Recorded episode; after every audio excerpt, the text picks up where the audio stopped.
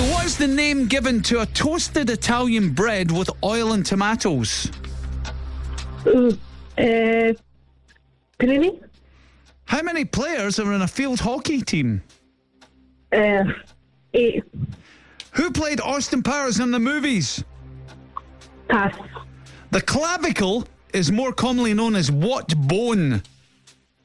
Uh, collarbone?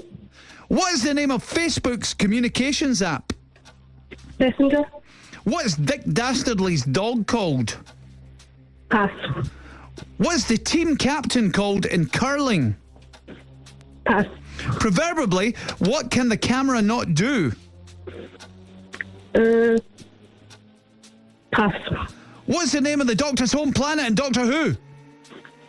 Oh, pass. What type of animal is a Bichon Frise? Uh, pass. A lot of passing going on there. A lot of passing. Oh, that was rubbish. Got a couple right. What did we get there, Cass? Just telling those up. Courtney, that was a two.